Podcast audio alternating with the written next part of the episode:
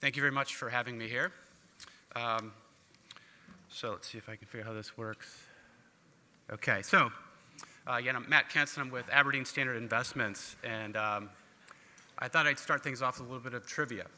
So, the question I pose to you is uh, these three people, what do they have in common? So, obviously, the person on your right is myself. You've got LeBron in the middle, and then Steph Curry on the right. So, any guesses? Nothing? Okay. So all three of us were born in Akron, Ohio, actually. so, I mean, and really, I mean, if you think about what are the chances that, you know, two people, two absolute greats were born in the same small city in the same era? I mean, it's pretty remarkable. And not even to mention that Steph Curry's pretty good at basketball, too. I mean, he's an amazing three point shooter. So, and see, my wife said that it wasn't going to work. Um, so, what I, I, thought I'd do today would be just kind of go through the high yield market um, and then talk about where we've been, where we think we're headed, and how we're going to position the fund for that environment. Um, so, as, as way of further background, so I've been in high yield bonds for about 16 years now. Uh, I was initially with Standard Life. Uh, that was about nine years ago, and obviously with the merger, it's now Aberdeen Standard. Um, so I, I, manage the ACP fund with uh, Steve Logan and Ben Pakenham. They're located in uh, Edinburgh and London as well. So, you know, it's a, it's a very global uh, portfolio management team. So, what I thought I'd do then is just take you through, you know, where the market's been. It's been a very eventful couple of quarters, as you probably know. Uh, so, we reached the post cycle tights of around 310 last October. And then immediately after that, you had the government shutdown, the Fed raising rates, uh, oil dropped into the 40s, and then obviously concerns about trade, and we blew out to about 550. Uh, so pretty dramatic. Uh, what you can see then on the slide to your right is the flow data.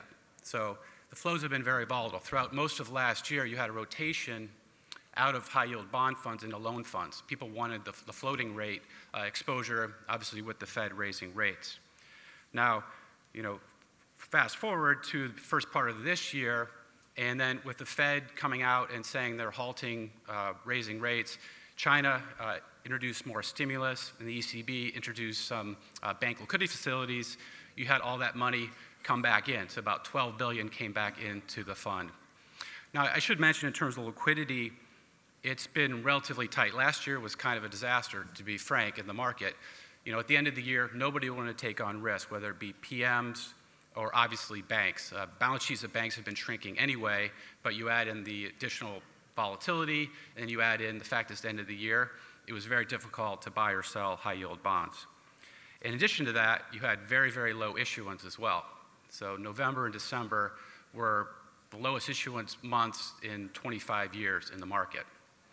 So, you know, you fast forward this year, you have a better backdrop in terms of the Fed, and you have all this money coming back in. You have portfolio managers that, you know, haven't had any new issue to spend that cash on. Cash has been coming in in the form of coupons, and you have this, this big technical uh, rally. So really, I mean, I think it's uh, safe to say is that this rally has been very technically driven, uh, at least in our view. You know, it's not your normal garden variety type of rally where the riskiest bonds are the ones that rally the most. It's actually been quite a bit different than that. So if you look at the chart on the top, the top line is the spread of triple C's, the bottom line is the spread of double B's, and then that solid area is the difference between the two. Now, normally when spreads are at this level, you see a good amount of compression between triple C's and double B's as people are chasing that risk. Well, that really hasn't happened uh, in this market. Uh, that, that differential has stayed relatively wide. Um, now you look at the chart on the bottom, and that's investment grade. And what's interesting is a very similar phenomena occurred. The difference between triple Bs and single As remained relatively wide as well. And so it's not just the corporate credit market. You look at consumer lending, uh, tr- uh, subprime, very hard to get subprime loans um, that level, but you know higher quality borrowers, money was, was coming fairly easily. Look at the equity market. Lately, small cap has underperformed large cap. And what's interesting is since last summer, the best performing sector actually was utilities. So this is either a signal or for portfolio manager says there's an opportunity maybe for us to add risk, uh, you know, in triple Cs. Oh, I hit the wrong button. So, you know, what, what, are we seeing in terms of fundamentals? And hopefully that'll get you to the answer of whether we think we should be chasing uh, lower quality uh, credits at this point. Uh, so, as I mentioned, uh, you know, we did see a decent blowout in spreads, and then uh, it rallied back, and then obviously with the trade war, it's widened again. But we reached this year tights of around 350, and now we're out to about 390. Putting that in perspective, historically, the average high yield spread is around 550. So, in my view, that really isn't that wide, particularly when you then uh, take into account the volatility we've had. There typically is a very good correlation or, or a, a component of, of volatility that goes into the spread, and we really haven't seen much of that at all.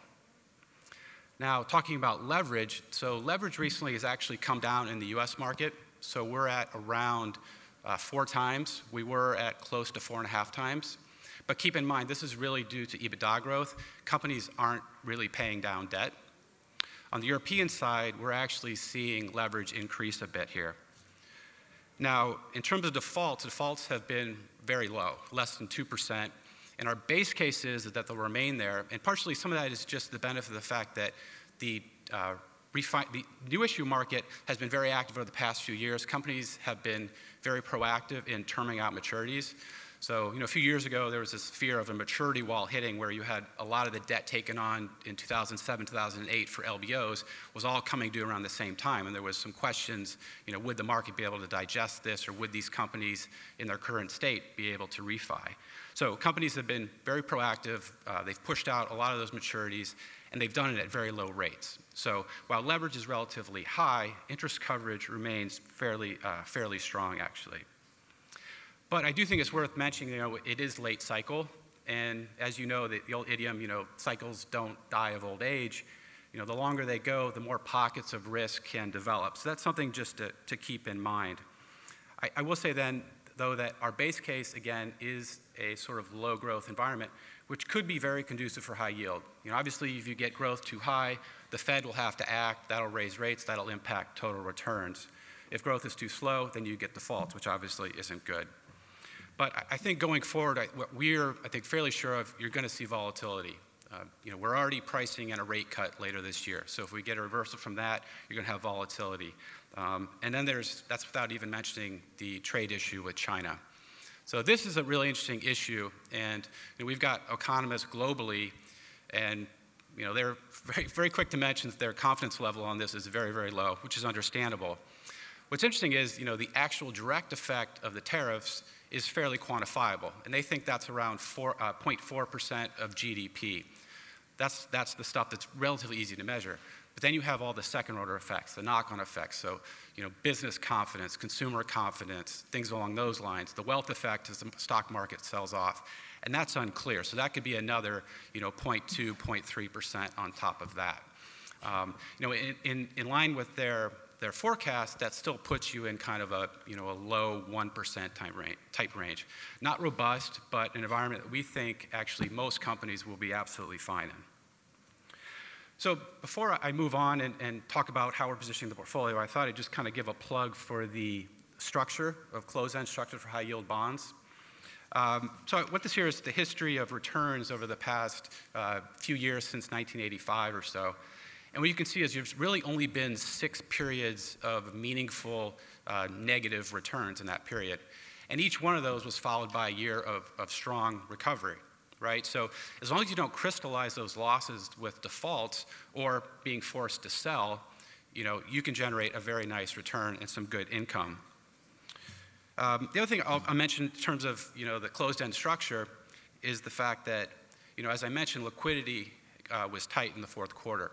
So, you know, I also managed some open-ended funds, and so a lot of that time was spent in those funds. Instead of looking for ideas, was I was having to sell. I was having to sell things at, at times I didn't want to sell, and at prices I definitely didn't want to sell at. Well, with this fund, I didn't have that problem. So that's obviously, you know, a, a very uh, huge advantage in that. Um, the other thing I'd say is that um, we can capture a liquidity premium in portions of the market that do have less liquidity, you know, whether it be geography or, or going into smaller issues, uh, you know, maybe a $250 million deal that we think is interesting because uh, you, you know, we know you're not going to need to be a forced seller at any point, as long as you get the credit right. And obviously, that's, that's important. Um, and then the last point I make just is the cash drag. So, you know, if you have a high degree of cash because you're worried about outflows, and then you have a strong market like we've seen earlier part of this year, you know, that can be 30 to 50 basis points right there. And, you know, in a low yield environment, that's pretty meaningful.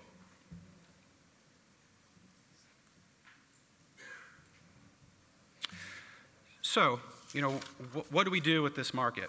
Um, you know, and I, I kind of alluded to before, we don't really feel like this is the environment to really be piling on the risk. So, what we started doing, and um, if you look at the chart on the top, this is since the third quarter of last year, is we've been actually taking down the risk in the portfolio uh, fairly meaningfully. So, we've taken down triple C's by about 10%. Now, that doesn't mean that we're avoiding triple C's altogether we are still looking for pockets of value. Uh, I'll give you an example. Uh, so, surgery centers, which is an outsource, um, they do surgeries on an outsourced basis rather than doing inside a hospital. So, that's something much, much more cost effective. It's got good secular growth. You know, it's more of an idiosyncratic risk. So, you know, you could argue, well, Medicare for all might have an impact there, but ultimately, we think this is where the, the industry is headed. So, there might be some volatility around that, but ultimately, this is going to work. And it's a nice little company, you know, a good yield and so we, we put that in the portfolio. Uh, the other thing we did was, you know, through the volatilities, we picked up some double B credits. So double Bs used to be almost nil in the portfolio. Now they're up to about 15%. So we got them at a good value, obviously good credits. And, and a couple of things we're doing in double Bs. So we'll take a credit such as uh, GM, which is, you know, investment grade company, but we'll buy the bonds a little bit lower in the structure. So like, you know, a perp or something like that, so you get a little bit more yield. We're doing something similar with, with banks as well. So you've got a good solid institution, but you're just dipping down a little bit in the capital structure of that to get a little bit more yield. Uh, the other thing we've done then, and I kind of alluded to this, is you know move away from cyclical exposed credits into more idiosyncratic. So energy exposure. So we reduced that from around 20% to around 12%. Material uh, bonds, you know, metals and mining, that sort of thing, roughly have that as well. So, um, you know, what else, what else have we been doing? Well, you know, as I mentioned, so my counterparts are in the UK, uh, in London and Edinburgh. And then we also, you know, as a global company, we've got, you know, 60 some people in Europe. We've got uh, 18 people in Asia between Singapore and Hong Kong. So, you know, what we're able to do is really bring all these ideas together and try to take advantage of them in this portfolio. So, you know, whether it be a Moscow bank or an Indian uh, metals and miner, you know, we can look at those ideas. And what that does is gives us a lot of levers to pull. You know, all cycles aren't the same.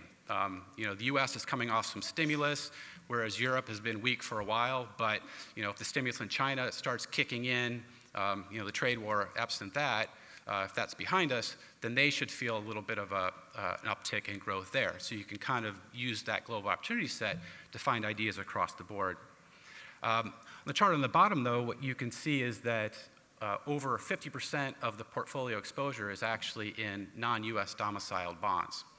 So, like uh, the uh, UK market, for example, and British pound denominated bonds, typically has a bit of a, a liquidity premium with that because it is high yield market there is relatively small. Well, what we can do there is, you know, obviously in this fund, we don't have to worry about outflows. We can capture that liquidity premium and in many cases, it's a company that is actually a US domiciled company. Um, like Netflix issues Euro bonds, we own those. Um, AMC, the theater company, they actually issue bonds in, in pounds. So we're able to buy those. We get a spread pickup because of that. And that w- what we do is we then we hedge that out. And what's interesting there is because you have this large differential in short-term interest rates between Europe and the US, we do is we put on a forward contract because we don't want to take currency exposure, and then we're able to capture between two and 300 basis points of extra income then from that forward. So, you know, you're picking up a meaningful amount of extra yield and income by doing that. Um, so, you know, it's kind of an interesting way to, to add some yield without adding a, uh, a tremendous amount of, of additional credit risk. So I just say overall in this market, we really feel like the key is to avoid defaults. It's buying good credits, um, you know, making sure you do the work. Uh, we spend so much time with our analysts just, you know, it's the classic free cash flow walk. You know, show us EBITDA and show us how that results in cash flow. And then you stress it for you know, lower growth and just making sure these companies have the liquidity and have the cash flow to, to, to make it through. Because again, what, really what kills the structure obviously would be defaults. That's really what you want to avoid. So overall, I say, you know, we have a, cautiously constructive stance on the market. Um, you know, we, we have been reducing risk, but we've been increasing leverage a little bit on the margin. Um, in terms of leverage, we decreased it uh, below 30% last year, kind of ahead of the downturn, and we've been slowly increasing it back again above 30% since. But doing that in you know, better quality credits and trying to offset the little bit less yield with a little bit more leverage on the margin. Um, yeah, so that, I mean, I, I think overall, um, I think we're pretty confident, though, that we have, you know, the right team in place, that we have the levers that we can pull, and, you know, have the, the, the process to really continue to generate some good income for this fund going forward. And uh, I thank you for that. And if you have any questions, Dan Buchanan, who, who will be, um, he has a booth out there. He'd be happy to uh, take your questions. But um, I can take some questions now as well if people are interested. I guess on the way back on the aisle, please.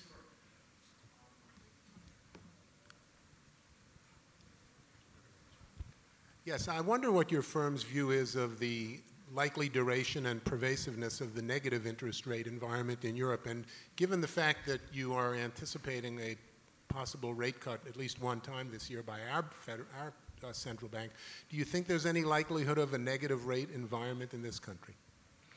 So, to repeat the question then. The question is Is the likelihood of a negative rate environment persisting? Yeah, so, I mean, we're, a lot of the world is already seeing negative rates. Um, you know, the one thing, there's obviously a lot of debate of, and I think it kind of goes along with that question is, you know, the inversion of the yield curve and how meaningful is that? And, you know, that's something that we definitely think, you know, even if it isn't real, I think one thing I'd say is usually, you know, according to that rule, a recession will follow. I think it's like you know, nine to 12 months later. But even if it doesn't, there definitely is a psychological impact to it as well. So it does weigh on, on business confidence and, and such. I mean, I think in terms of rates, um, the US rates we do feel like will be continued to be dragged down by rates globally. You know, there's only so much the US can do. There are some pretty massive dislocations that are already happening. You know, the one I mentioned was, you know, what we can do on the hedging side. So, you know, it, it is something that's worth watching. Um, but I'd say is, you know, that's the advantage of being a global firm is that, you know, we're not pinned into any one particular geography. We can invest across the board and at different layers of the capital structure. Um, does that answer your question? Okay, great. Uh, yes, sir.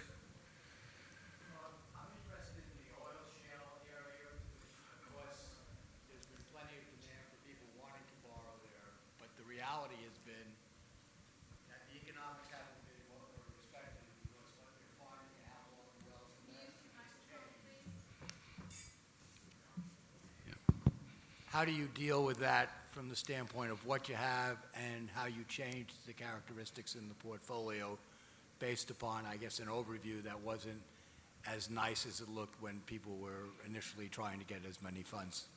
Yes. So I think the question is, you know, how do you deal with the fact that some of the E&P companies, uh, in terms of shale, they haven't produced what everyone initially thought they would, right? And so how do you adjust the portfolio to that? And I, and I would say, in general, I mean, that's correct. Um, you know, every time, you know, you have, there's been, there's been a lot going on in the space, actually. So what, you've had is, you had management teams, to give you some, some background, historically, equity, equity um, returns were very much driven by growing production, right? And so managements then were then compensated based on production growth. So, you know, it wasn't profitability. People weren't doing, you know, long-term sort of math, you know, uh, IRRs on this stuff. Uh, their incentive was to just keep drilling, drill, baby, drill. And so you kind of got what you got. And that kind of ended up in the bust in 2015 and 2016 as well. So now, after that long-term, you know, collapse in oil prices, tremendous amount of costs have been stripped from the system. Um, so, you know, break evens went from 70 or 80 dollars a barrel to, on average, probably in the mid 50s, and with better areas, much lower than that. so, you know, the question is, how do you invest? Well, I think the answer is, you know, you can't throw out the baby with the bathwater. You've got to be extremely selective. There's certain areas that work and certain areas that are marginal, and you have to adjust the portfolio for the amount of risk that you want. Right now, we're, we're very conservative on that. So we're really focused on companies that are in the Permian Basin, uh, companies that have a lot of levers to pull in terms of taking out costs. So many companies can get a decent return at, you know, $40 oil, $45 oil. You know, the, the marginal cost of oil is probably right now in the 45, uh, or sorry, 55, $60 range. So, you know, those companies can be okay. And then in terms of structurally, boards have changed the incentives of management teams. And along with that, or maybe because of, or probably the, the opposite really, is because uh, equity investors now want free cash flow. So every time a company comes out and pushes out that free cash flow time frame, because as you probably know, these companies initially burn tremendous amount of cash, right? And so it's really the companies that are able to actually generate cash now that our equity market is, is uh, rewarding. So it's a long way of saying that you have to be careful. You have to know which acreage you're in. Management teams are extremely important um, and under, make sure you understand what the break evens are of the company and how the management is incented. Um, so there are definitely some companies we like and some acreage areas that we like.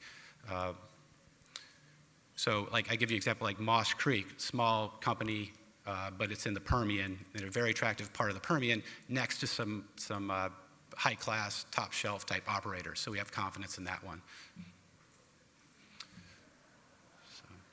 Well, great. Again, I mean, um, I'll probably be around, and then Dan Buchanan is out there too, and, and he can uh, help you with questions. So, thank you very much.